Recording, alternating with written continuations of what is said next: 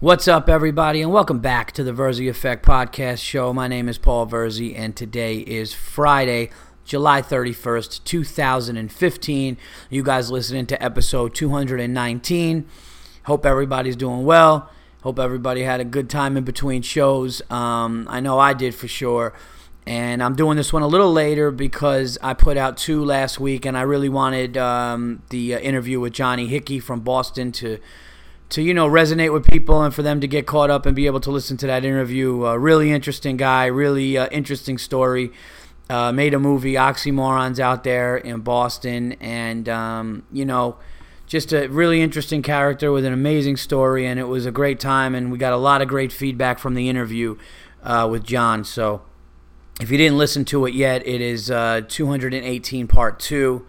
Right now, this is 219. Like I said, um, before I get into the show, a lot of cool stuff to talk about. You guys hit me up. I got a ton of unacceptables, so I'm gonna try to get to them, but I gotta definitely keep that to a normal, normal amount of time. Um, but yeah, I, I got I don't know. I got flooded this week. Anyway, before I get started, the Verzi Effect podcast, as always, sponsored by GonzoFame.com. Go to Gonzo Fame for the best, most in depth interviews with the, your favorite comedians of today, up and coming comedians, established comedians. Uh, it's a great site run by Dave Gavry out there in Chicago, funny up and coming comedian. Uh, great dude. He put together the site, interviews comedians when they come into town in Chicago, talks to them, and it's all real stuff. And uh, it's just a great great interview. I had a great experience with it. I know my friends like Joe Matarese did it, Yannis Pappas did it. Um, you could check out my buddy Chris Lambert. He did one. Doug Stanhope's on there. Ralphie May, Hannibal Buress. Uh, the list goes on. So check out GonzoFame.com. Also, um, anybody in the country right now dealing with bankruptcy, dealing with uh, you know debt collectors trying to you know just dealing with debt, people going through divorce uh, please contact my buddy uh, John Burton at Brookings Mediation, and uh, they will definitely be able to help you out for a much, much less expensive um, option than, than a lawyer. They, they do mediation. They are not lawyers. They don't give legal advice. They just basically try to settle things out through mediation. He's been doing it for 27 years. Uh, he's amazing at it. And um, a lot of times people don't realize that there are set laws in certain states with divorce where it is what it is. And people don't realize that and they spend a ton of money on all these legal fees. Also people don't know what they have to do with debt or bankruptcy. They think they have to pay big money on legal fees. Uh, sometimes you really don't and that's exactly what they do. So brookingsmediation.com you can call john burton at brookings mediation and get a free consultation at 877 415 7770 he will talk to you about what's going on and, um, you know, just really try to help you out. Also, if you tell Brookings Mediation that you are coming from uh, TVE or Paul Verzi from the show, you'll get 30% off of what services, which is an absolutely phenomenal, phenomenal deal. Um, there have been people who have saved so much money and been like, I don't have to deal with a judge giving a ruling that I don't like. I don't have to deal with paying all of these legal bills. We figured it out together. It was easier and better and way less expensive. So check out Brookings Mediation. I love what they do. It's an awesome service and um, you know you could be anywhere in the country and call again 877-415-7770 or go to brookings mediation ask for john burton and tell him tve sent you and of course all things comedy the greatest badass podcast network there is allthingscomedy.com follow him on twitter at allthingscomedy Al Madrigal, you know, um, Bill Burr, just so many different people are a part of it. Ari Shaffir, um, just a, an amazing podcast network, and that's uh, that's where uh, you know my my show resides, and I'm happy to uh, to be a part of it. They really care about the artist, and uh, it's awesome. So please check them out as well. Now I have to thank everybody who came out to Boston uh, last weekend. Um, I headlined Laugh Boston and uh, had a great time and uh, could not believe the turnout, especially Friday and Saturday. You know, Thursday is a typical, you know, Thursdays are always, you know, tough in the summer at clubs, but, um, you know, I didn't know what to expect. And then Friday, you know, the numbers were great. People came out. And then Saturday, I was completely overwhelmed and thankful. Like, you know, was, it was crazy. I got there and there was all these people online out the door, and I'm like, "What did they give out free tickets?" I didn't understand, and I, you know, people like, "No, a lot of people came out to see you and podcast fans and all that." So I can't even thank you all enough. If if you were at the show, you obviously know who you are. I, you know, it means a lot. You know, um, turned out the the album, which will be out in uh, two weeks, maybe three tops and then you know trying to get the new hour and um, you know i'm doing a lot of new stuff but you know to have people come out and, and go through that you know just be there and fucking while i'm doing that it's, it's awesome. So um, thank you boston. Thank you very much. Thank you anybody that came out there. Um, you know i had people dude i had people from this one dude from austria a dude from Austria, and I said I was to shout him out, and I got to find his name. Uh, but he came, he was in Boston, and he's a podcast listener, and he's from fucking Austria. Oh, Remo. Yes, uh, Remo uh, Klinger. That's his name. He came out from Austria to see a show on Saturday. Just, I mean, that that's crazy to be that far away and to be listening to me. And, uh, you know, I had to make sure that I, you know, had a chat with him and we talked and everything. So thank you, Remo. That's crazy that you were out there. Um, also, I don't want to mention the name of this person because there's uh, drugs involved. but I had such a cool fan. L- listen to what one of my fans did. It was the craziest thing. But I had a fan n- not only come to my show on Thursday, right? But then she comes on Saturday and she brings her husband and I guess gave a gift bit like a like a some kind of just like a all right here's what happened. They she bought burritos from this epic place um, which was insane. It was insane. I didn't get to eat them until later and it was still insane so she go, comes Thursday, then she comes Saturday, brings her husband, brings burritos, but wasn't done with the burrito.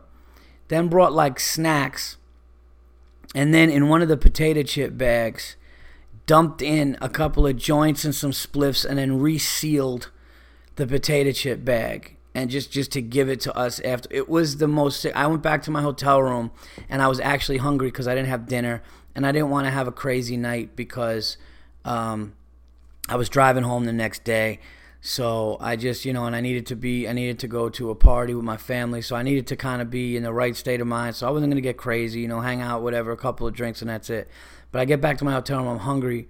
And this burrito was so ridiculously good that I was like, it was probably in the top three burritos I've ever had. Number one by far is the one, something Corona it, it um, in San Francisco was amazing. I had a really good one in San Diego, but I actually think the one that I got in Boston was better than the one in San Diego. So this is like top two, three burritos I've ever had in my life. And uh, I think I had the, I think I had it. Somebody tweeted out, and I think the place tweeted it out. I'm sorry, I should have had this ready, but um, if I if I find it or you know remember it, I will definitely talk about it. It was amazing. It was an amazing burrito, and hold on, I'm gonna find it here because it was. Hold on a second. So anyway, that's what a fan did. Brought me that stuff and and the host and some people. It was the coolest thing ever. It will probably arguably the coolest thing a fan has ever done. Like getting a meal was where is it? I don't know. Um, all right. Well, anyway, so thank everybody who came out to Boston. And the the numbers were great, uh, especially on Friday and Saturday, which made the the weekend awesome. So, thank you. I had a great time out there. I always have a good time in Boston. Boston, uh, Boston saved my mom. Boston saved your life, right? My mom's here. My mom is here in the room. Boston saved your life, ma, right? Yes, it did. Dana Farber Institute. Dr. Dimitri. Dr. Dimitri, Dana Farber Institute. What year, ma? 2000. Oh, no. Uh, yes, 2000. 2000. She was diagnosed in 97 and the drug came out in 2000. and my brother went to BU. A lot of ties to Boston, like I said. So, um, it's funny. I'm sitting here. I'm doing a podcast, and I'm like, "Yeah, this fan brought some spliffs and and joints. Hey, mom, how you doing?" Uh, but no, it was a it was it was a great it was a great time. Um. So thank you again. Uh, I, I have to talk about something that happened yesterday that was really amazing and scary. I had an incredible day yesterday. I um got I had an opportunity to, to shoot something for television you know so i did a television shoot yesterday uh, it's not going to air it's for adult swim and i don't want to get into all the details now because i want to announce it when it comes out but um, it's for a very popular show on adult swim and i also had a show at night over at the stand and just just a busy day you know running around getting my kids doing all kinds of stuff so um, i go down to the city and i'm shooting something and i'm dressed as a cop full outfit you know, legit. You know the the badge. They had the you know the the patches. They had every every kind of thing that a cop wears, down to everything. Like I mean. The, the, the colors, the the boots, the shoe, everything that a cop has, like that was like this wasn't like a, oh he's playing a cop and it'll just be some kind of you know uh, kind of costume thing that you get at like Party City and shit, like a like a Halloween cop. I know this was like NYPD cop doing a movie cop, and I'm excited to do it. And um, you know, it's a you know, was I auditioned for it. I got the role, so I was like, yeah, this is cool. I'm gonna own this and and do do as best as I can.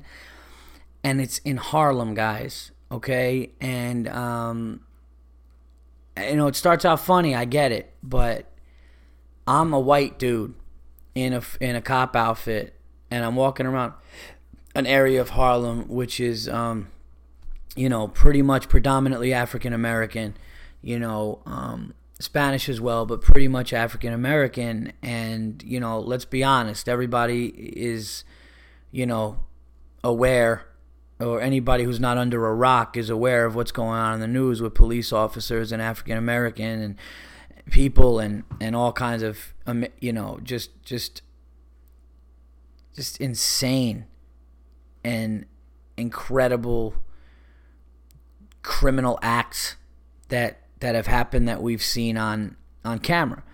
And it, it's just amazing to me how how some of the things that you know people are getting away with and doing. However um, I was definitely 100% uh, worried about my safety and well being for you know a few times yesterday, and that's where it gets serious and not funny because what was going to be a, a shoot and was going to be good, you know, I literally had to have producers and directors stand in front of me and sometimes even tell people no he's a comedian and an actor he's not a police officer where i'm standing there and like like these black dudes are walking by looking at me up and down and like would walk and then stop and I saw them stop, walk past me, stop, and then turn around and walk past me again just to look me up and down.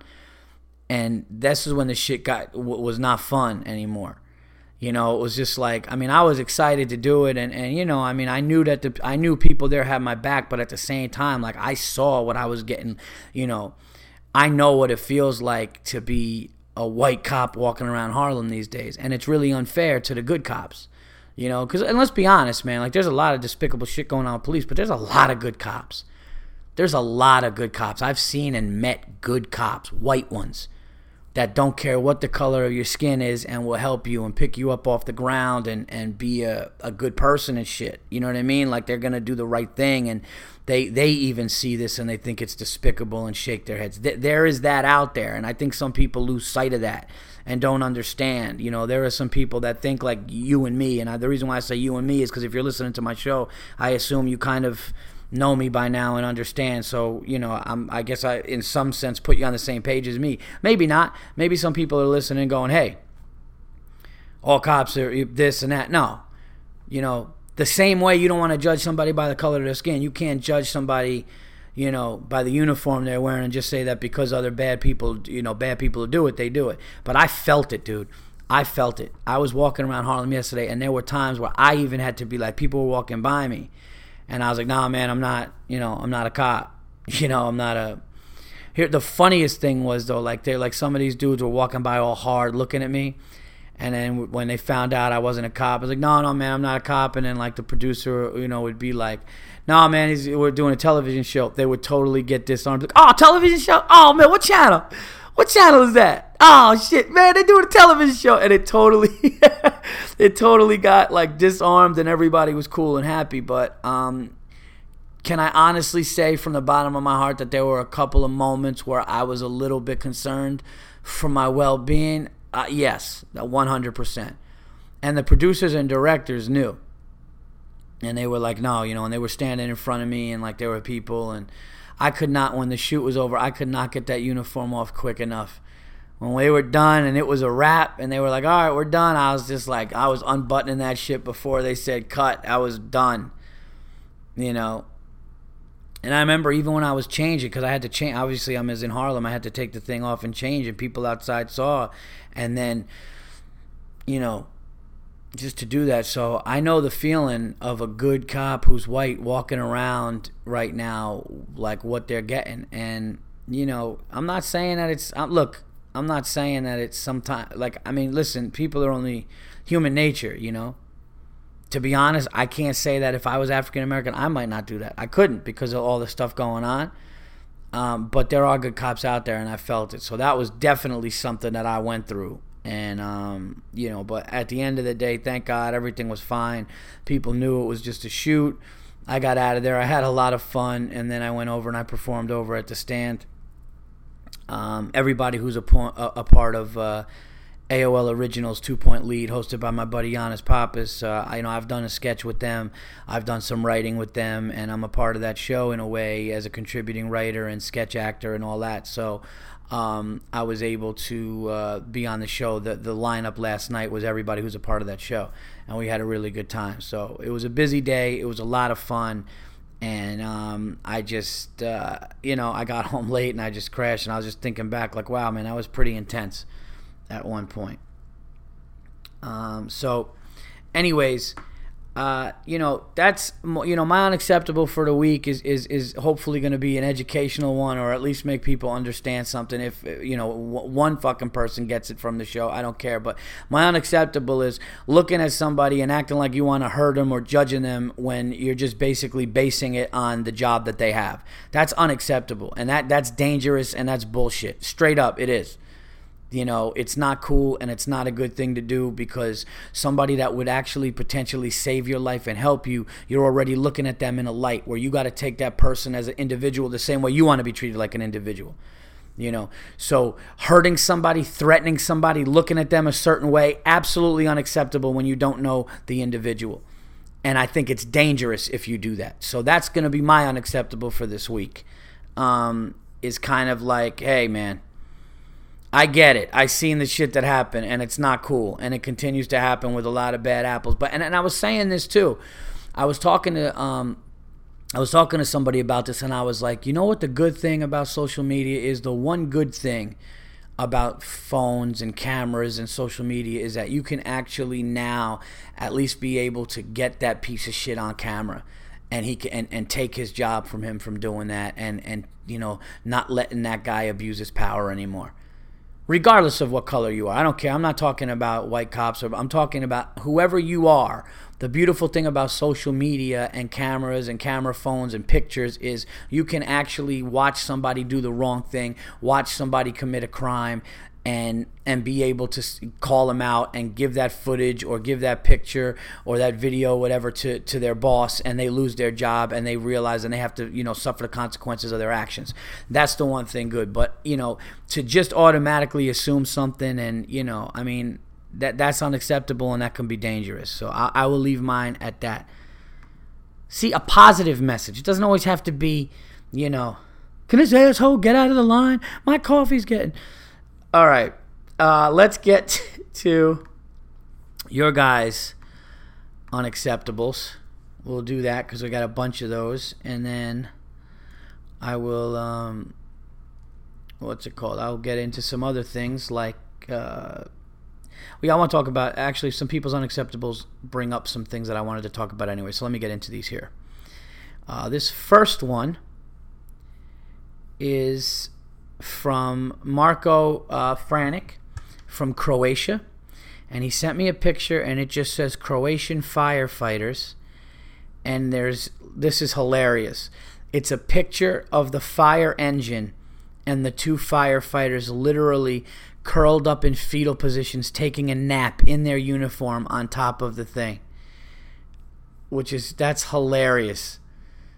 Um, there's there's pictures. These guys just napping. And then there's another picture. There's like some dirt road, and there's a bunch of firefighters just laying there napping. Well, at least there's not a lot of fires going on. I don't know. What, I mean, that's. But you got the one, the Marco, the one that you sent with the two on top of the engine in fetal position, sleeping, the way a six-year-old or a seven-year-old, you know, that is so hilarious. Um, thank you for the unacceptable. Here we go. This one is from uh, Lee Reader. Hi, Paul. You may or may not have heard of the U.S. dentists who came to Africa and killed Cecil the lion. Yes, I definitely am very aware of that. Uh, now, as unfortunate as it is uh, that a lion was named Cecil, it is completely unacceptable that these low self esteem fucks go on um, a so called hunting expeditions killing animals. What the hell makes a person think they are suddenly more manly because they've lured an animal from the safety uh, from the safety of a pickup truck and then shoot it? Uh, I'm sorry. They've lured an animal from the safe. Uh, I guess I don't know if that makes sense, but I get what you're saying.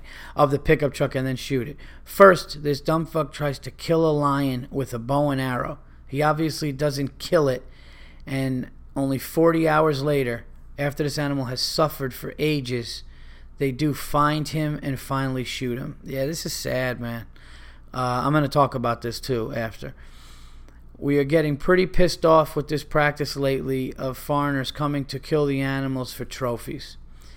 Please understand, I'm not directing this at Americans in any way, any way whatsoever, because we also have a problem with people from China being so obsessed with their small dicks that they actually think rhino horns, which is made from, which is made of hair for fuck's sake, will somehow make their cocks bigger.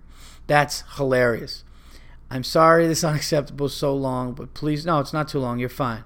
But please put out the word that this cowardly act of shooting wildlife should only be practiced by people who actually need food and uh, completely uh, need food and completely retarded fools. Thanks for the great podcast and keep up the good work, Lee Ryder. Um, yes, I will. I will put out the word that this is ca- uh, that this is cowardly act of shooting wildlife, um, and that's exactly what it is. I think anybody, well, you guys know, man, I'm a big pussy when it comes to this. I shot a blue jay with a pellet gun in the eighth grade, and it fell in front of my feet, and it was gasping for air with blood on its beak. And I put it out of its misery, and I cried like a baby, and I was like, "I'm never doing this shit." Well, maybe not cried like a baby, but I was I was really distraught by it, and I felt awful. Um, I have deer in my backyard every day. I've seen deer today. You know, uh, a baby deer or maybe a deer like three months old ran out in front of my car yesterday, but I saw her waiting to go and I waited and then she went. But I see it all the time. I couldn't kill it. You know, listen, if my family was starving and I needed it, you know, I'd I'd hack it up with a chainsaw if I had to.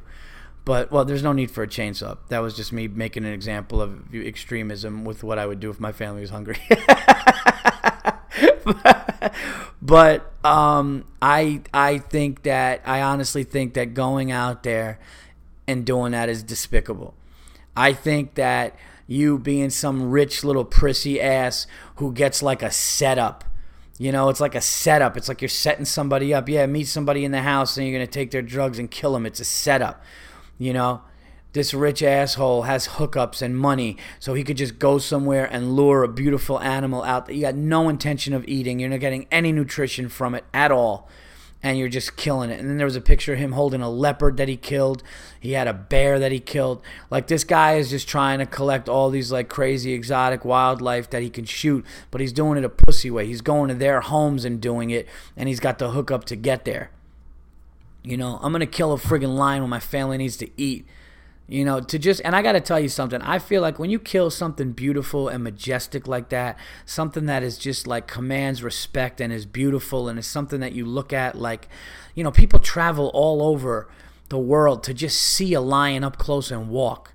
You know, I mean, obviously, other than the drugged up ones at Six Flags, but, you know, I, I really, really feel like it's a disgrace. And I gotta say that I, I feel like something bad's gonna happen to you if you do that.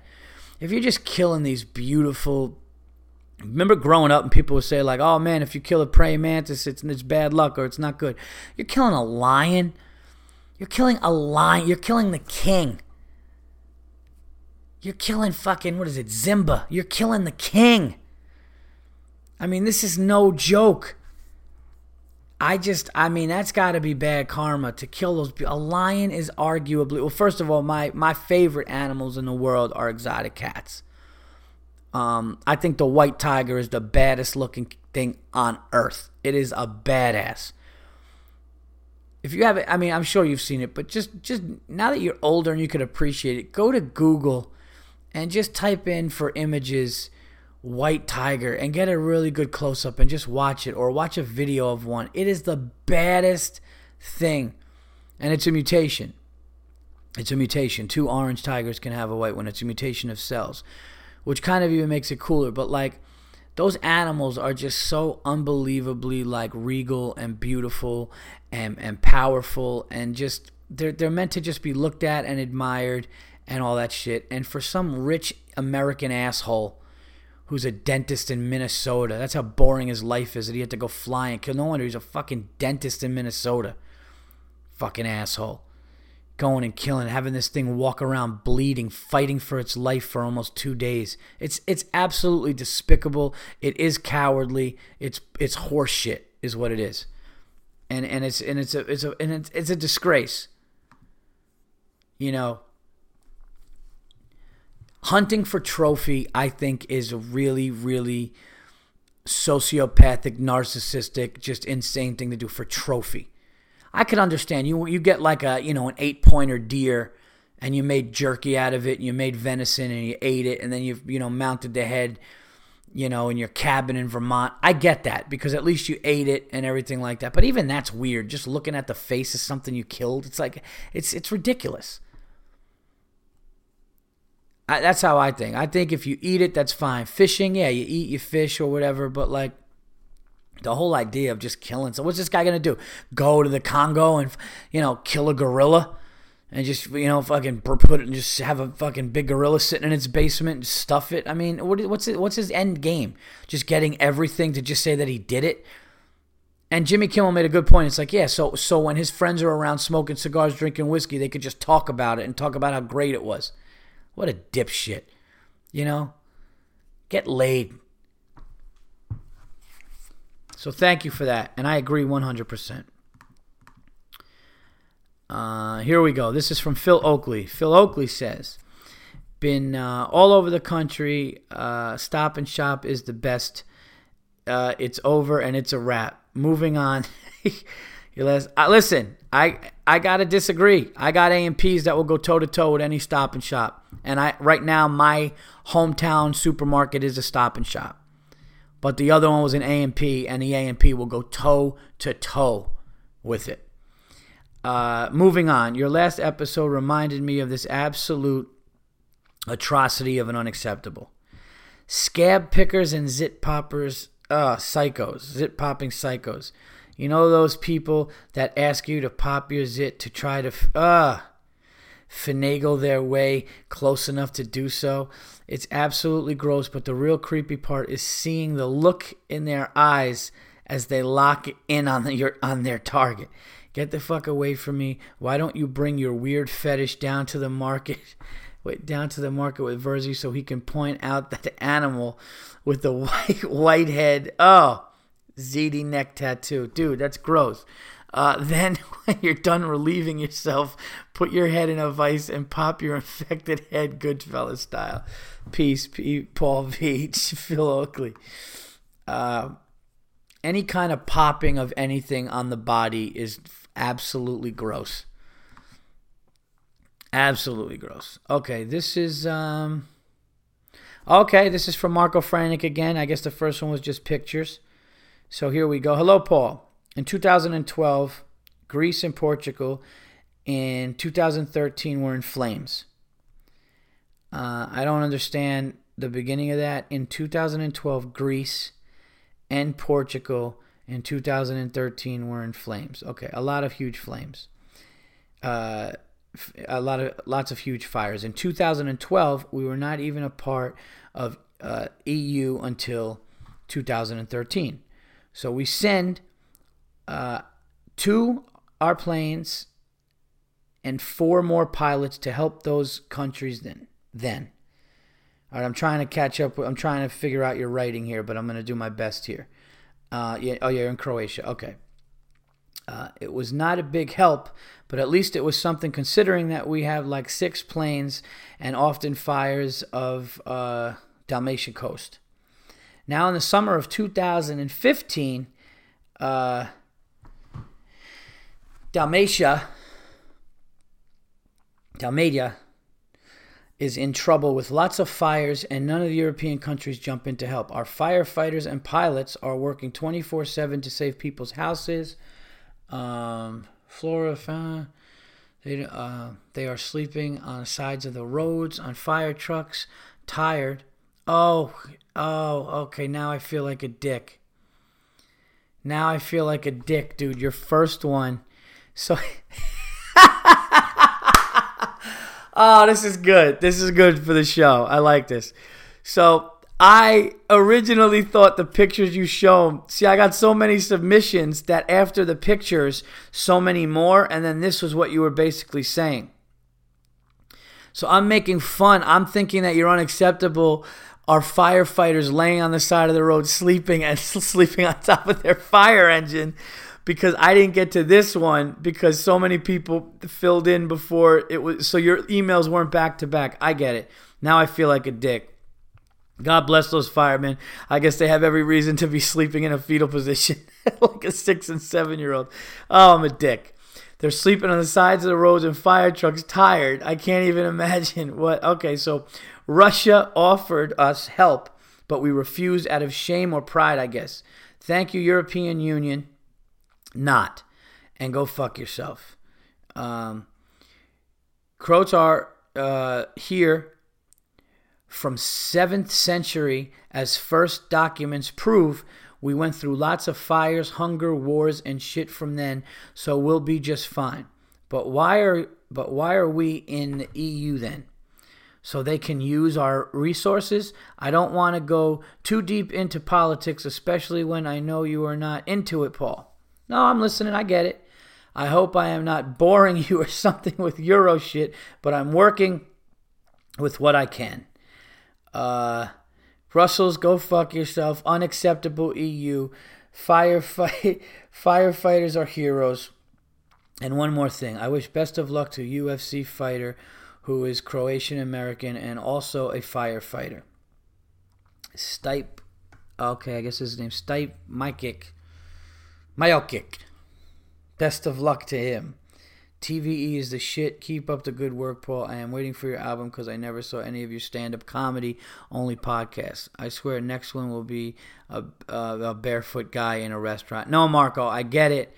I'm sorry that I confused it with uh, with your first picture, but I go to my unacceptables and I just see you send pictures, and the first picture I open is a fire engine with two firemen sleeping in a, in a fetal position. What else can I think?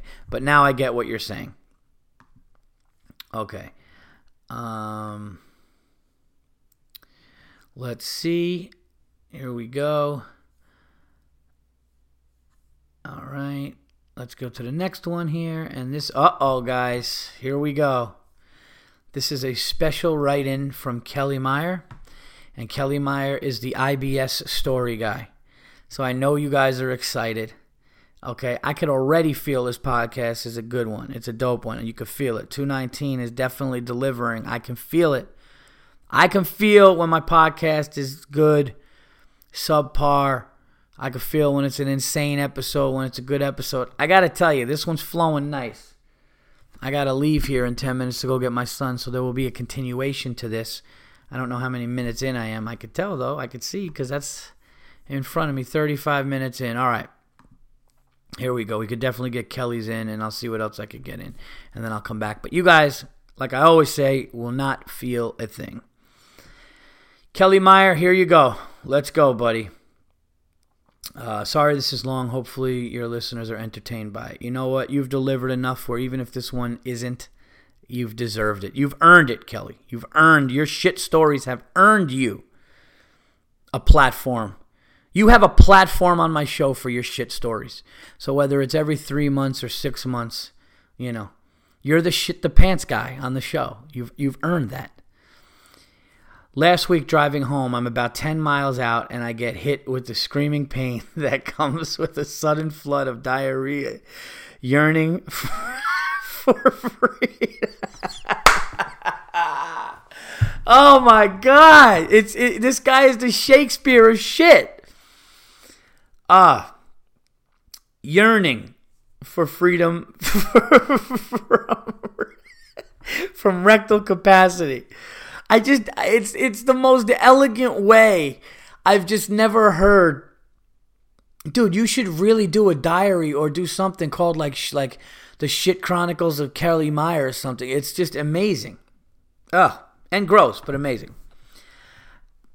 I'm not near any places to stop and shit so I got to hold it. But I've gotten pretty good at determining the severity of what is currently brewing within my rotten insides, and I was pretty sure I'd make it home. I turned on an old TVE, uh, which is a good distraction from IBS discomfort, but about a minute later, I let out a very sudden and very violent sneeze. Uh, I'm one of those people that sneezes with their whole body probably 40% of the time I shit my pants, a sneeze is involved. This sneeze caused my lower intestines to spew forth an explosion that eclipsed Mount St. Helen back in 1980. I got tears in my eyes. Uh, guys, I officially have tears in my eyes right now. I'm crying. I'm crying right now. It was a goddamn atomic bomb. It even shot up my back a little like a baby with a blowout diaper. Cleaning shit off my leather seat wasn't on schedule for this evening. I put the cruise I put the cruise control on, jammed my foot into the floor. Oh my god, pressed my shoulders into the chair and arched my back to keep my ass off the seat. I reached into the back to see if I had anything to sit on before this monstrosity so- soaked through my jeans. The only thing in the back seat is a yellow Green, Green Bay Packers sweatshirt I've had since they won the 97 Super Bowl, so there's no fucking way I'm getting shit on it. I drove the rest of the way home, windows down, sunroof open, and my back arched. and my back arched. A few other drivers saw my contorted body and gave an odd look, like they thought I was trying to honk, honk the horn with my dick or something. Hopefully, I, hopefully I haven't attached. Oh my God! Thankfully, I'm sorry, I got tears in my eyes. I can't even see. Thankfully, I have an attached garage, so when I get home, my neighbors weren't subject to the sight of a 35 year old man drenched in diarrhea from the waist down, and I still had to clean shit off my seat. Unacceptable. Special thanks to Logan Allen for turning me onto your podcast last year so I can share my pants shitting misfortunes with your audience. One, once again, it deserves this. Oh my God. The elegance of which you have displayed again with yet another amazing, amazing shit story. Okay. Uh, amazing. Here we go. Uh oh, here we go. I think we got another one. What time is it? Oh, you know what, guys? I have to go get my little boy, but you guys will not feel a thing. I have to put this on pause, and then I am going to get to another. It looks like another shit story. So we might have gotten back to shit for the theme. I'm sorry, everybody. I'm sorry if you're listening to this in lunch. But, I mean. Oh, dude. That is just so great. That is so great. Thank you for the entertainment. You know, sometimes when I do my podcast, it's me sitting here in front of the mic and having to entertain you guys. And, I love doing it. I love doing my podcast. I love filling my fans in with what's going on and, you know, all this shit. But sometimes somebody strikes a chord and it's just the elegance of it. I gotta if I ever get the opportunity to have call-ins like a phone number during a live show, I, would have to I'd have to get you on just to hear another one of those. But uh, I gotta go. I will be back. You guys will not feel a thing, and we will continue with TVE episode 219 in a second. And just like that, I am back, everybody, and you guys did not feel a thing. Um, I literally was just gone the entire time. So, like, whatever time it is now, it's like four o'clock. Uh, I picked my son up from his last day of camp, and then this little girl who's in his camp group's family decided to have a last day of camp barbecue. And it was insane. There was like face painting, tattoos, all of these like little kids running around. There was like goodie bags for the kids. The house was insane. Just really nice up in the country. Just a great, great time, right? And the funniest thing though was like all these like proper moms and stuff. There was only like one other dad there besides me, and he came later. And um, we're standing there, and they're playing like songs. It's like you know like pop forty stuff, but like for kids, and all the kids are like you know it's good music for kids. And the funniest thing was there was this Pink song that came on, and, and like I couldn't believe what I was hearing, but like everybody's like nice and proper, and these little kids running around, and like Pink is a Pink song uncensored, so she starts dropping the f bomb, and I'm sitting there and I'm and I was literally like Will Ferrell in Old School, where I'm looking around going like, remember when the wedding singers were like cursing, and he's like, is, is this really going? What? No, no way, like that. And then I'm hearing it, and it was that song. What's that song that Pink does, where she's like, pretty, pretty, please, you are less than, and there's something that she's like I'm fucking perfect or something. And I was just like, what? Like, is anybody else hearing this? And uh, everybody just ignored it. And I'm just like putting my head down laughing. It was so funny to me. And then my son was like, um, five more minutes? Five more minutes? Come on, five more minutes? You know what they do. Five more minutes, all that stuff. So, anyway, uh, I'm back now. Let's finish this. Uh, let's finish up these unacceptables and talk some movies and some sports and get out of here. So the next one, after the legendary shit story from Kelly Meyer, comes from Josh Innocent, and I believe Josh came out to Boston. So thank you so much, dude. I really appreciate it. You were a super nice guy. Bought me a drink, if I if I remember correctly, and uh, just a, a, a big fan and a good dude. So here we go, Josh Innocent. Hey, Paul, I've got an unacceptable for you. I had actually had a non shit related unacceptable for you, but this event was so tragic that it just had to be told. I apologize for the length in advance. Oh, wait, I had actually had a non shit related. Okay, well, you know what? Let's just see where this goes. Let's just see where this goes. Yeah, buddy. Uh, yeah. Okay, one second. Okay, I am back again, and uh, hopefully there'll be no more interruptions. Sorry about that. Anyway, here we go. Josh Innocent. Let's see where this goes. Okay, I've got an unacceptable for you. I had actually had a non shit related unacceptable for you, but this event was so tragic it had to be told. I apologize for the length in advance. I woke up in the morning ready to go to work on a Friday. I'm feeling nice because the weekend's on the horizon, so I get a kick in my step. So I hop in my car, put on some tunes, and start cruising, uh, already in a great mood because it's Friday. Well, about four exits away from my office, I feel a gurgling in my stomach. Oh boy. I think, okay, no big deal. I'll probably need to hit the restroom as soon as I get there, uh, I think. Cool? No, not cool. About a minute later, my lower stomach makes a loud gurgling, which sounds closer to a manatee that's been speared with a harpoon. I think, uh oh, I should probably hurry this up. Well, suddenly, I have the feeling of impending doom. I start sweating, gasping for air. Jesus. And and feel a deadly chill. a deadly chill. What is it about these shit stories that are just just have these great All right. Now I know I need to get to a bathroom immediately. Uh, now the gargling intensifies and my stomach feels like somebody jabbed me uh, with a wine opener and kept twisting the cork. That sucks, dude. I'm actually in so much pain at that point that I'm only able to say, oh, this is bad over and over. I take the first exit I can because I know I have less than 60 seconds to get to a bathroom. I whip into a dealership, and as soon as I get up from my seat, I know it's curtains. Too late.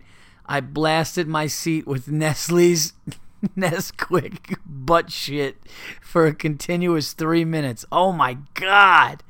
The worst thing here, Paul, was that the second, the second right before I shit everywhere in my car, I thought to myself, I'm about to make a huge mess. and I did it. I had a similar experience. Uh, I had a similar experience one would have after they climax after jerking. I was filled with shame and disgust. I just sat there in shock, disbelief that yet again, for the second time in nearly a week, I shit my pants catastrophically. After I contemplated running my car off a bridge, I had to call into work and said that I had a flat tire and turned all the way back home because there was absolutely no recovering Oh my god, from oh man, from lining both my pants legs with doo-doo butter. Ugh. Even more sad is that while I was driving, I shit Oh, even more sad is that while driving, I shit myself silly a second time in the car. But the worst part, there's a worst part, but the worst part was I didn't even put up a fight. I just let it happen and didn't care. As if I As if I lost the will to live. Paul, I felt like somebody lit my house on fire and I had lost everything.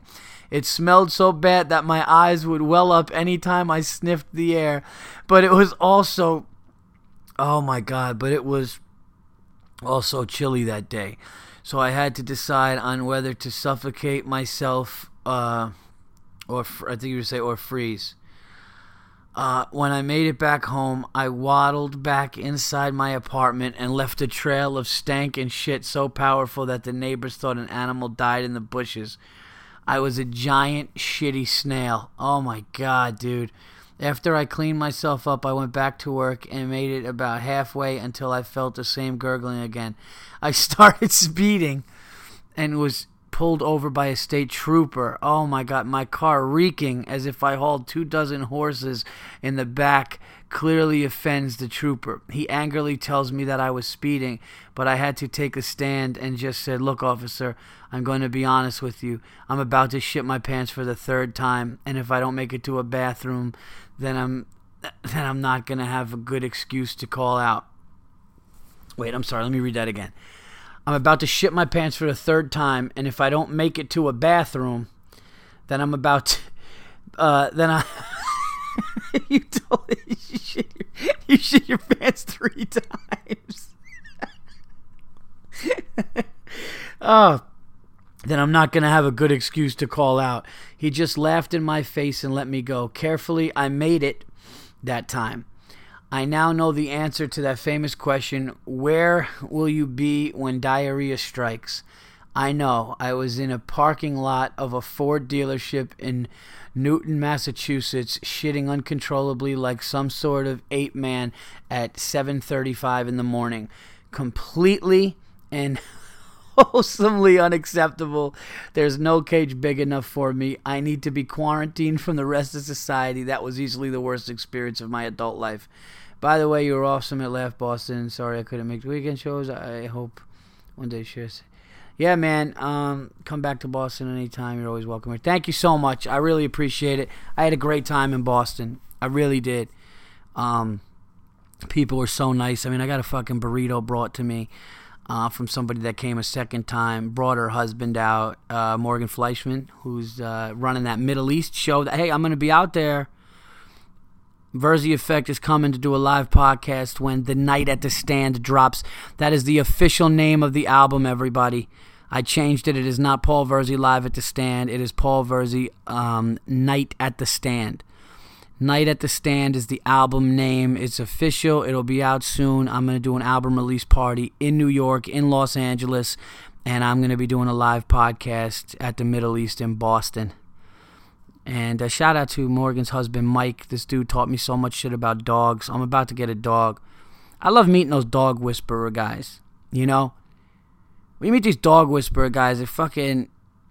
They're like, they're like insane. You know what I mean? They're like, they're just like crazy. Like they get it. Like they get. It's amazing how like a human being could just find out like what an animal's thinking or what their instincts and just know more. I mean, I guess some people are gifted, but you know, um, we want to get a dog. We're gonna get a dog. My wife is finally like, all right, we got to get a dog.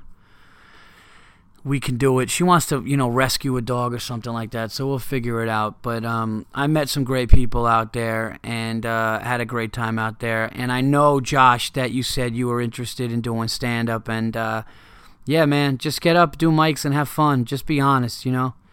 That's all I can say to anybody, you know, who wants to do it. There's no shortcuts. There's no fucking magic potion. There's no crazy thing about it to say that's going to make somebody good or know how to do it. The bottom line is get on stage, try to be as honest as you can and as funny as you can with your honesty and vulnerability and talking about your life, and hopefully shit works. You know, and just keep doing that. But um, thank you for the submission. We had two epic shit stories back to back. Let's see if this thing gets a little cleaner. Uh, Wensley Talleyrand. You said it last week, and there it is. People just don't care anymore. And there's a picture here of a guy. Wow. I did say that last week. Of a guy at the laundromat in nothing but flip flops and his underwear because he ran out of stuff. That's awesome. I did call that. All right, let's see here. Here's one Matthew DeLuna. Went to the supermarket and saw that this animal couldn't park his cage. In, so, oh, yeah. Oh, I saw this one already. This is the big Cadillac who, who had a. Yeah. And he parked it in a handicap spot. I remember that. Okay. Let's see here. All right. Here we go. Let's get another one. This is from Joey Perconi, Periconi, or Pericone. Sorry, Joe, if I got it wrong. It's either Pericone or Periconi. Paul, what's going on? At LAX airport, just witnessed one of these fucking baggage guys drop this blue suitcase from his little cart. He watched the bag fall off the cart and just drove away, completely ignorant. Then the rest of the baggage staff just drove by it like it wasn't there. You got the odd guy that just threw his arms threw his arms up and kept driving. It's embarrassing and unacceptable. Feel bad for the guy who's going to lose his bag. And then he sent a picture of the bag just laying there on the ground. Absolutely unacceptable. You're right. You are right. Okay, this next one is from Eric O'Neill. And uh, Eric O'Neill said some really nice stuff about the show. I just want to say to you, Eric, that uh, I uh, appreciate it, and I am glad that you listen to the show. I hope that your experience out there on the West Coast uh, is a good one, and keep your head up, brother. Anyway, here's your unacceptable. Unacceptable. I just recently moved out of state, and I'm still unpacking. Woke up to, to take a shit today and realized I didn't pack any toilet paper. Uh, I had In and Out Burger for the first time last night. I had to use their napkins as TP. Unacceptable. Put me in a cage. It's the shit theme. Thank you, Eric. That's it. Again, good luck with the move. Oh, it's so funny. Really funny. All right, let's see. Um, all right, when was this sent? Oh, did I read this one yet? I don't. Yeah, here we go. Um, let's see here. All right, my name is Ron- okay Ryan. This is from Ryan. My name is Ryan. I'm a huge fan of the podcast. Uh, anyways, I am a farmer and welder from southern Alberta. My unacceptable is a lack of respect and appreciation for people who grow up, who grow the food in this continent we share. Nothing worse than some dumb yoga pant wearing cunt bitching about farming practices and this organic bullshit. Uh, yeah, I'm sure your community college diploma really taught you a lot. Of, that's fucked up because I have actually no, I don't even have a college. I don't even have that diploma because I, I dropped out to do stand up when I was 21 years old. I went away to school and then came back and went to school and I was like, fuck it. So I can't even say that. I have a stand up comedian uh, education from 21 years old. Um, but anyways, all right, let me get back to this here. So, uh, yeah, I taught you a lot about horticulture, bitch. Uh, should cut off the supply and put these ungrateful, hungry fuckers in a cage. And I'll build the cage and weld the door shut. Keep up the funny, Paul. uh, thank you, uh, Ryan.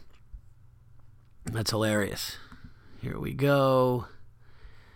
Here we go. Um, all right, so let's go over to let's get let's get to some of your Twitter ones because I know I have a bunch of Twitter ones too because you guys were smart. You did them when you were supposed to do them. So let's let's see let's see what we got here for Twitter. Um, oh yeah, some people, man. I gotta thank you guys. So many of you guys were. Um, you know, just talking about the Johnny Hickey um, interview and all that stuff. I'm really glad you guys liked part two of that. All right, uh, Carter, uh, Penbridge, uh, at Carter75. People who chew with their mouth opened. Animals. That's gross, especially when you're eating with them. Like when, like forget when they do it and you're not eating, but if like you're eating with somebody and they do that. Letting your son pick his scabs while waiting in line at a department store. This is from Chris Frost at MN Frosty Boy. Unacceptable. Um, I used to love picking scabs on my shins. I don't know why, but like the ones on your shins would just come off. I, when I was a little kid, I used to get cut up on my shins. I don't know. Never mind. That just was brought me back. I don't know. Um. Okay, let's see what else we have here. Is this another unacceptable here? Yes, somebody said Leonardo Costa Leite? Leite? Paul Verzi saw this and thought of the Verzi effect, and it's a picture of a. It's the Subaru sports car, and on the license plate says "You Animal." Thank you for sending that. That is pretty cool. That is awesome. Um, is another one from Chris Frost, MN Frosty Boy. A recurring theme on TVE. It ain't the Tour de France. Yep. Unacceptable. Bike yourselves into a giant. uh, to a giant fucking cage. I think that's what it's a cage. Remember, I misspelled it, whatever. Um, this is from uh, Ronnie at. Oh, wait, did I read the other guy's name? Yeah. Did I read? Oh yeah, no. The Twitter feed from the one that says "you animal" and the thing was uh, at L E O C O S T A L E I T E. So it's Leo Costa Lait. Some shit. I'm sorry, dude. I'm probably fucking it up really bad. Ronnie at Ronnie, capital P M F, unacceptable. Somebody looking in a packed elevator and analyzing to see if they could fit, if they could still get on. Hashtag take the stairs. Uh, unacceptable. Heard someone in the next stall brushing their teeth over, oh, over the toilet and sink. And, and the toilet and sink is oh okay I'm sorry I messed that up. Heard somebody oh you heard somebody brushing their teeth in the stall when the toilet and sink was ten feet behind them. Maybe they have really ugly fucked up teeth. Maybe. Um.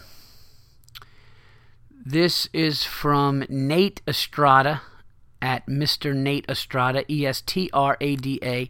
Chicks who claim to be Instagram models, acceptable or unacceptable, Paul Virzi? Um, I mean, I guess the picture's going to have to do it, you know? You're going to have to look at the picture and try to figure it out. I, I guess that's all you could, you know? beauty is in the eye of the beholder, but I mean, sometimes it's not. you know, like, let's be honest.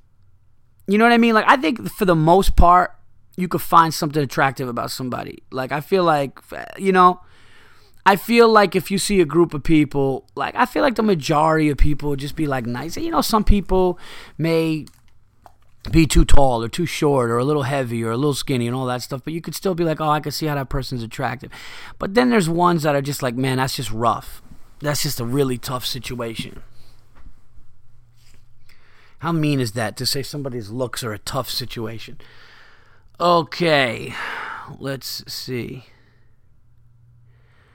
All right. Okay, let's see what else we got. This is from Jeremy Steenbergen at Hawkaholic 27. He says, A friend drinking your unopened whiskey that you got for a birthday present without asking if he can have some. Unacceptable, put him in a cage. Yeah, that's dirty. Jake Lewis at Jake MAA. Unacceptable. Me alone in the public, smirking like a maniac, listening to your gator rape jokes. well, thank you, buddy. Um, all right, let's see what else. I think we're almost done here. We'll keep going. Um,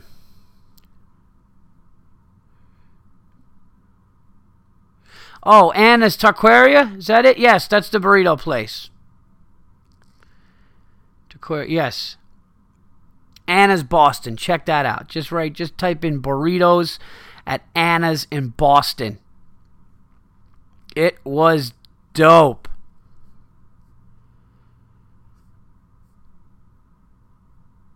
Corey Martinez at Crasher339. Card says, please enjoy this complimentary water. All I see is a 42 bottle of, of wine. Unacceptable. All right, guys, that is it.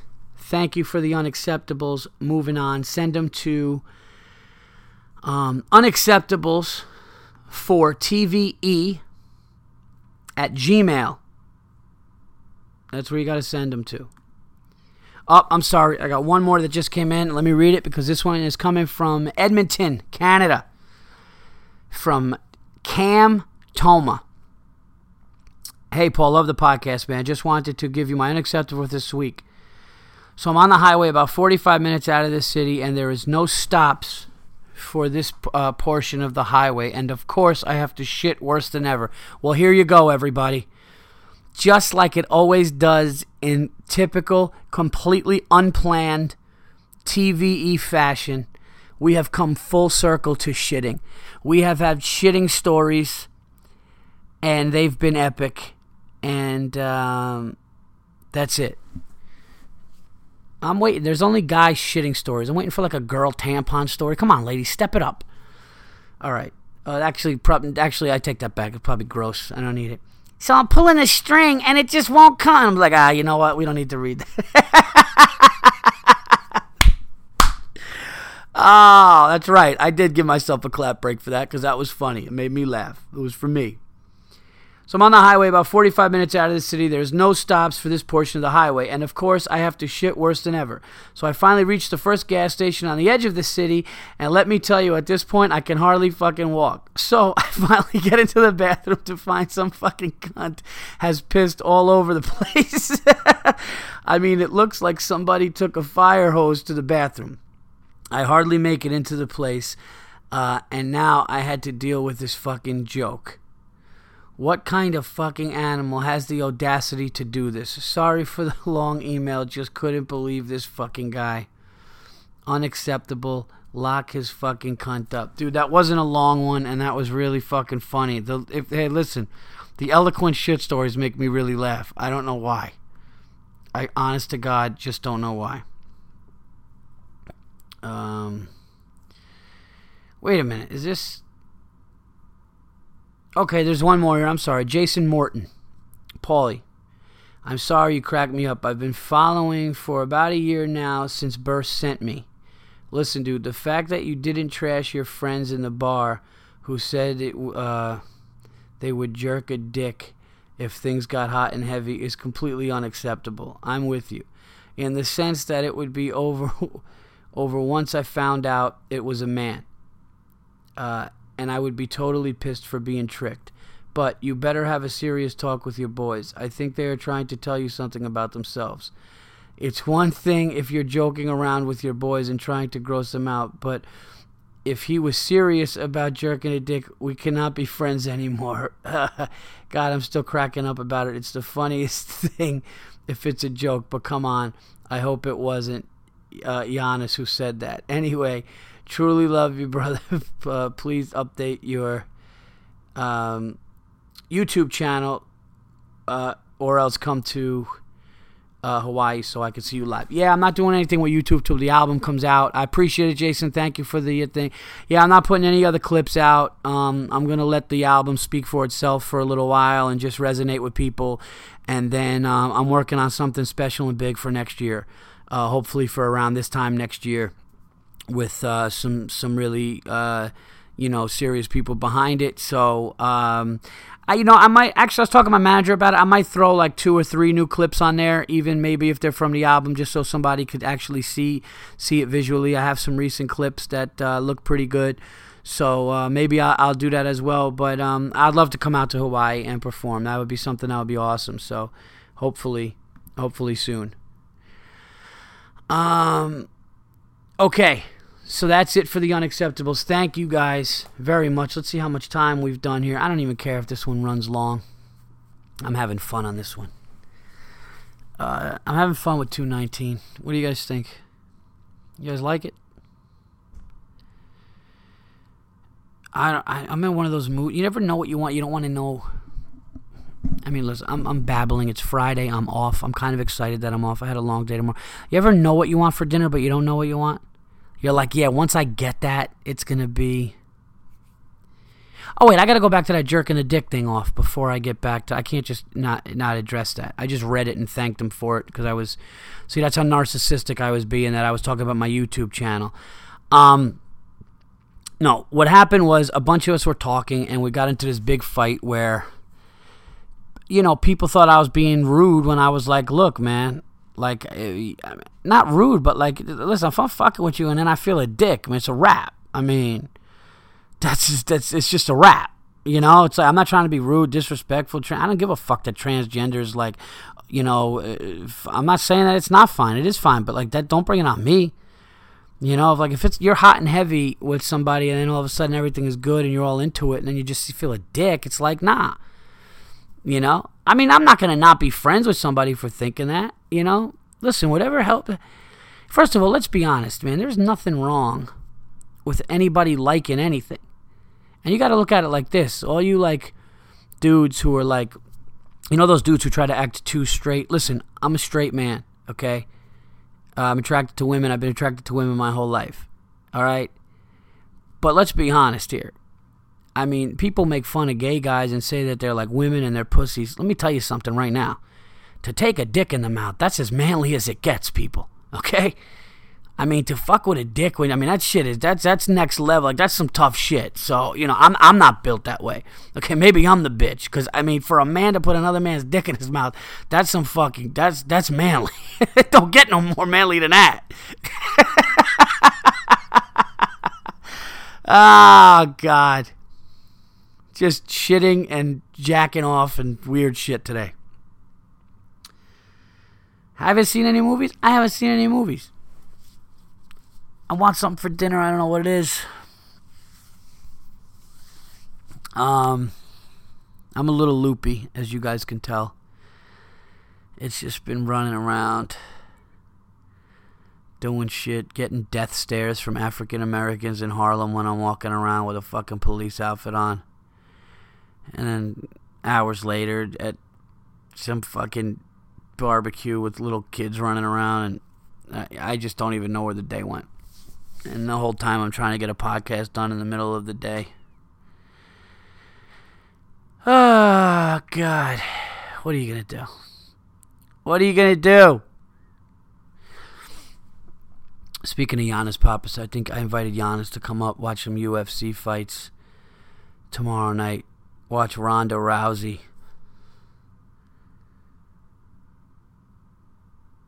Ronda Rousey is going to seriously destroy this girl. When you start talking shit about somebody's family, it's a wrap. And Ronda Rousey's got pitbull neck. You know? She's got that fucking tough.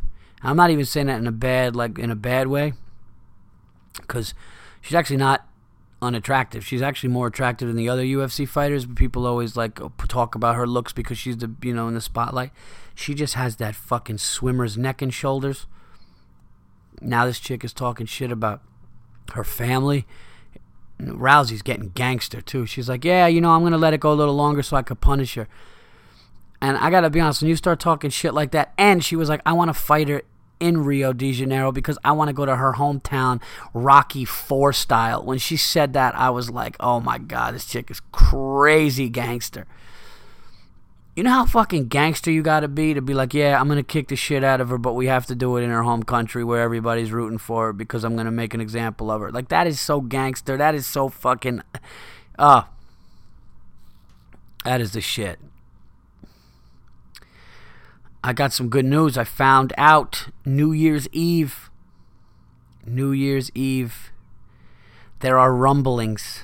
Okay, there are rumors, everybody there are rumors and rumblings, if that makes any sense, that me and the crew, you know the crew, the crew, okay, the four horsemen, so if you will, me, Mr. Bill Burr, Mr. Jason Lawhead, and Mr. Joe Bartnick will be performing on the same stage in a theater on New Year's Eve in Los Angeles. It is going down, people.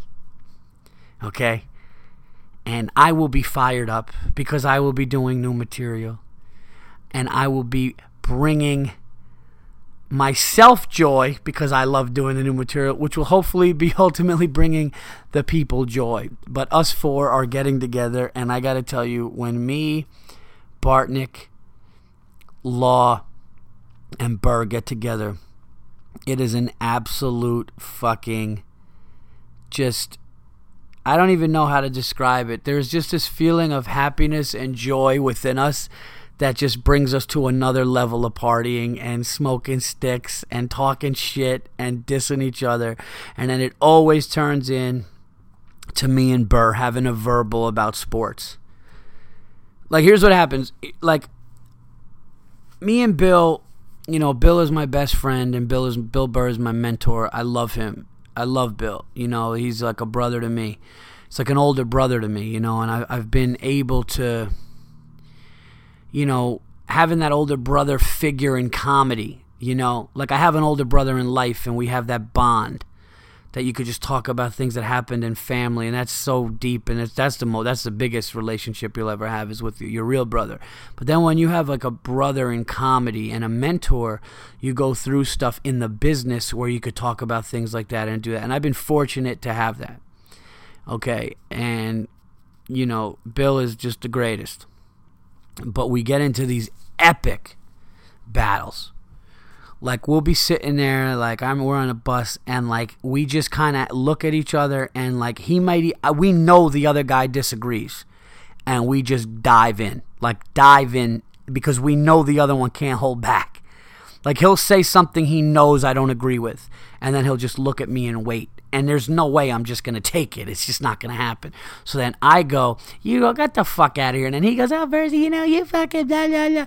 And then I am like, what are you talking about? And we just get into this whole thing. But it's always an amazing time and Lawhead. I think we talked about I talked about in the podcast when we we got into a screaming match because I was talking about how fucking just insanely ridiculous Floyd Mayweather is defensively, and these guys are talking about how he would have lost back in the day, and it just turned into this screaming.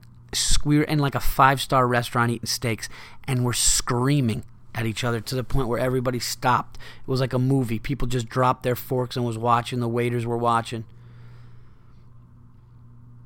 Um, but speaking of sports, I did not see a movie because I reviewed all those other movies. Wild Ch- Tales. Did I talk about Wild Tales? I think I did.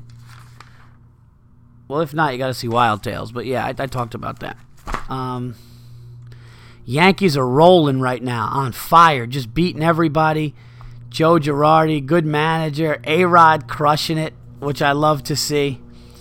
That noise is the lawnmower people in my backyard. Okay, uh, I talked about Rousey. How about that uh, Porzingis kid, huh? I talked to a guy today, said he saw him in the Summer League diving for balls out of bounds. Diving in Summer League. Diving. Remember, I called that shit. This kid is going to be nasty, folks. And that's about it. NFL starts soon. Tom Brady, they upheld his uh, they upheld his Deflategate suspension. Let's be honest. I mean, Tom Brady's guilty of doing that, but does he deserve four game suspension? Absolutely not. Everybody tries to get an edge. They try to make an example of the Patriots, you know. But I love how he like smashed his phone. Of course he did it. Of course he wanted the balls a certain way, but that doesn't change the outcome of the game. Because look what happened when they, they looked at the balls. He still won the game. Doesn't matter. It's Tom Terrific. That is Tom Terrific, the greatest to ever do it. Am I babbling at this point? Have you guys just totally just been like, yeah, Virzi tapped out of this? I didn't tap out. I'm having fun just talking to you guys. But, you know. Does it always have to be funny, guys? You know? Does it always have to be, oh, I have to have something to say? Do I always have to fucking be the guy you want me to be? I've had it. All right, what are the plugs? Let's do some plugs here. I think I'm gonna smoke, smoke something tonight. I'm gonna smoke a little something. Maybe have a friend come over and smoke a little something, a little bit. Maybe pour a little scotch. Pour a little scotch and smoke a little something. My kids are going to my mother-in-law's for the weekend which means I'm going to sleep until fucking Sunday. Um, all right, let's finish this off. Plugs. I will be in New York City.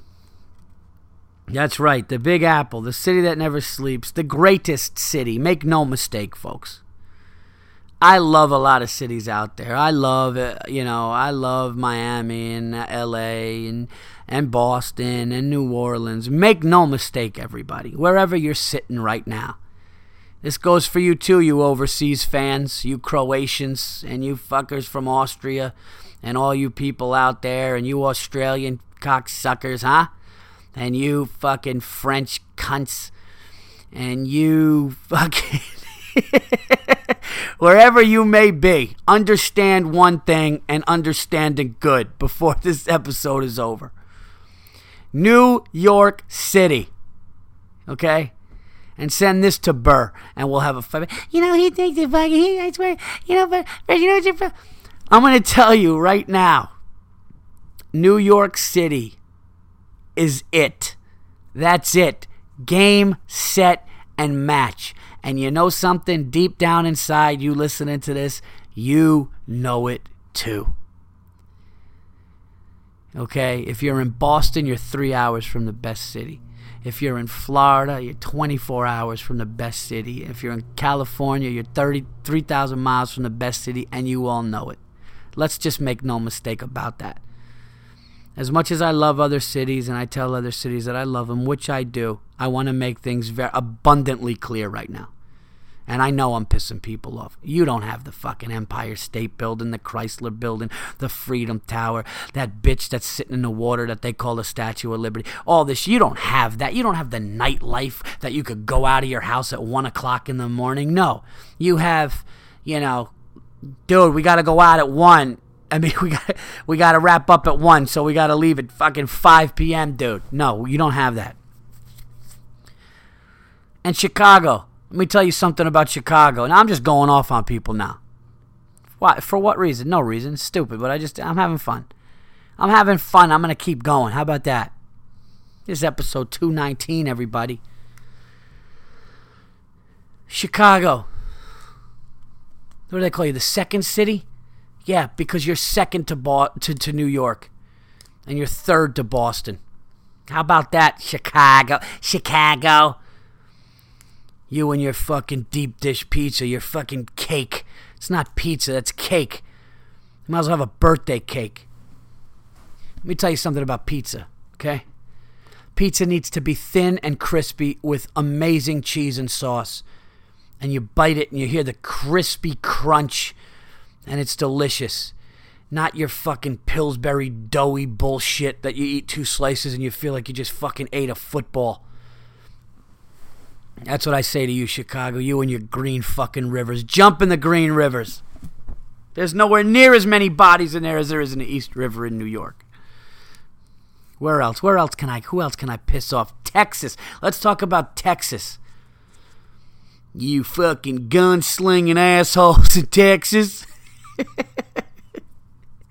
Everything is bigger. Yeah, including your lady's guts. You fucking dopes. Yeah, Tony Romo, shut up. Everything is bigger in Texas. Except the diets you guys are on, you fucking monstrosities. I love Texas. This is nothing against. I mean, that's just attacking heavy people, which is not right. Um, Texas is cool, but you know they go a little too. They're a little too much. Texas is too much. Like, oh, Texas is cooler than everywhere now, and it annoys the shit out of me because it's not cooler. Let's be honest, it's Texas. You go there, it's great, but let let's be honest. I mean, you, if somebody from Texas fucking lived in New York for a month, they'd be like, "Holy shit, I can't believe I was in Texas for that long." Can we be honest, Texas? Aren't you tired of seeing fucking Gregg Popovich's serious fucking face with his white beard and Tim Duncan's fucking scowl on his face? And Tony Romo's stupid smirk after he throws his fourth pick in the second quarter? Give me a fucking break. Great comedy fans, though. All these places have amazing comedy fans and amazing TVE listeners. I'm busting your guys' balls. I'm having fun. Um, I love all the cities that I mentioned. Let's talk about the cities I haven't been. Arizona, I have not been to. I have not been to St. Louis, Missouri. I have not been to Montana. I have not been to the Dakotas. Um, I have not been to Boise, Idaho. I have not been to. There's a few places that I haven't been. Not many. But I'm looking to go there. But at the end of the day, let's come full circle. New York City, folks. Get your ass to New York City. If you're listening to this podcast and you're coming to New York City, you come here. Here's what I want you to do. And this is an open invitation. This is real. This is real right here. You text me and you say, I'm coming to New York City. I'm bringing a guest and I'm coming to your show. I will have your tickets comped and we will drink afterwards. I will buy you drinks in the city. I will show you the places to go. I will show you the places to eat. I will tell you the hotels to stay in. And you will fucking wake up the next day and go, holy shit, he was right. Now back to my plugs. I will be performing in New York City. I will be performing. Actually, I have a lot of different dates coming up in August, all the way through the fall, that are going to be added. So you guys can check those out. This has been episode 219. Please follow and check out gonzofame.com. Dave Gavry over there in Chicago. He's probably pissed listening to this because he's like, man, fucking deep dish is all right. He's doing like his 12th open mic in a fucking deep dish place tomorrow night. Dave Gavry has put together a great website with amazing comedians and interviews. Also, if you're going through a divorce, debt settlement, bankruptcy, go to brookingsmediation.com. Call John Burton for a free consultation at 877 415 7770 and say, John, my husband or wife is being an asshole. I need help. I don't want to pay this dickhead lawyer. He'll help you. He will help you. It's cheaper, it's quicker, it's a better service. Go do it. You will get 30% off coming from TVE. Say that I sent you. Go to brookingsmediation.com and John Burton. And of course, all things comedy. Guys, this has been episode 219 with me, your host, Paul Virzi. Go back and listen to 218, part one and two, part two with John Hickey. Got some cool other announcements coming up. Thank you guys for listening. Check me out at Paul Virzi on Twitter, V I R Z I. Go to paulvirzi.com. Night at the Stand is coming, folks, in August. I'm excited about it. And I'm more excited about putting out another one later. So thank you guys. Have a good night. Have a good weekend. Be safe. We'll be back on Wednesday, back to your regularly scheduled programming Wednesday night late. And uh, that's it. Later.